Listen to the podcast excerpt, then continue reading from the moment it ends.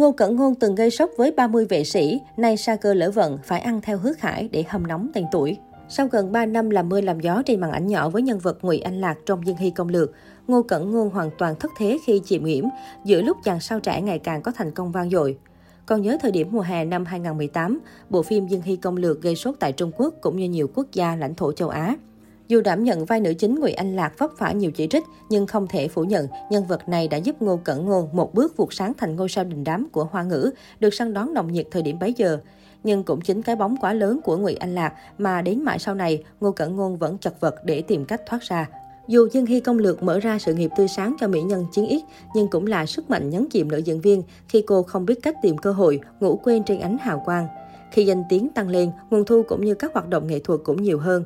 Ngô Cẩn Ngôn xuất hiện nhiều trong các phim truyền hình như Hạo Lan truyện, Em là đáp án của anh, Hạnh phúc sẽ đến gõ cửa, nhưng đều không gây được ấn tượng và để lại dấu ấn gì trong lòng khán giả. Thậm chí khi diễn lại vai Ngụy Anh Lạc trong Dương Hy Công Lược, Lá Ngọc Cành Vàng, phần ngoại truyện của Dương Hy Công Lược, Ngô Cẩn Ngôn không chỉ bị phản hồi tiêu cực mà còn bị ném đá dữ dội. Đầu năm 2021, dù Ngô Cẩn Ngôn tái xuất màn ảnh nhỏ với vai diễn trong Giữa Thanh Xuân, hợp tác cùng nhiều minh tinh kỳ cựu như Ân Đào, Lưu Mẫn Đào. Nhưng giữa các bạn diễn quá thực lực, Ngô Cẩn Ngôn hoàn toàn bị chối với. Không chỉ bị chỉ trích về khả năng diễn xuất ngày càng có phần nhàm chán của mình, Ngô Cẩn Ngôn còn bị lên án về bệnh ngôi sao, khiến người hâm mộ khó chịu. Nguồn cơn bắt nguồn từ việc trong một lần tham gia nghệ thuật, khi nhiều người đang chờ đợi phỏng vấn Ngô Cẩn Ngôn nhưng chờ mãi không thấy nữ diễn viên.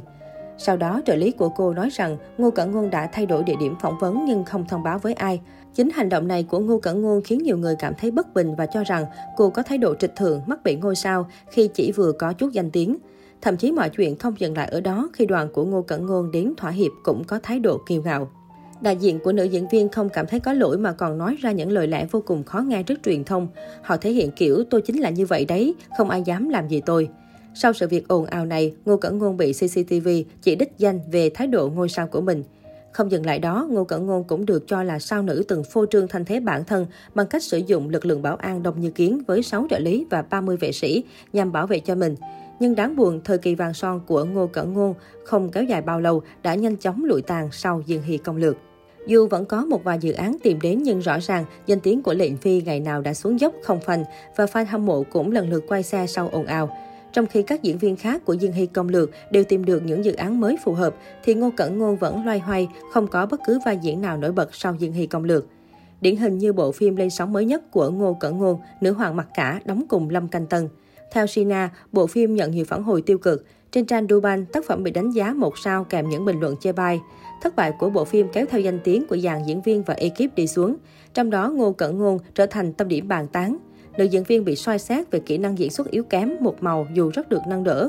Cô bị xếp vào nhóm bình hoa di động, không chịu phát triển sau nhiều năm làm nghề. Dù Tử Hàm, một biên kịch nổi tiếng Trung Quốc phê bình Ngô Cẩn Ngôn, gọi cô là diễn viên nổi một phim.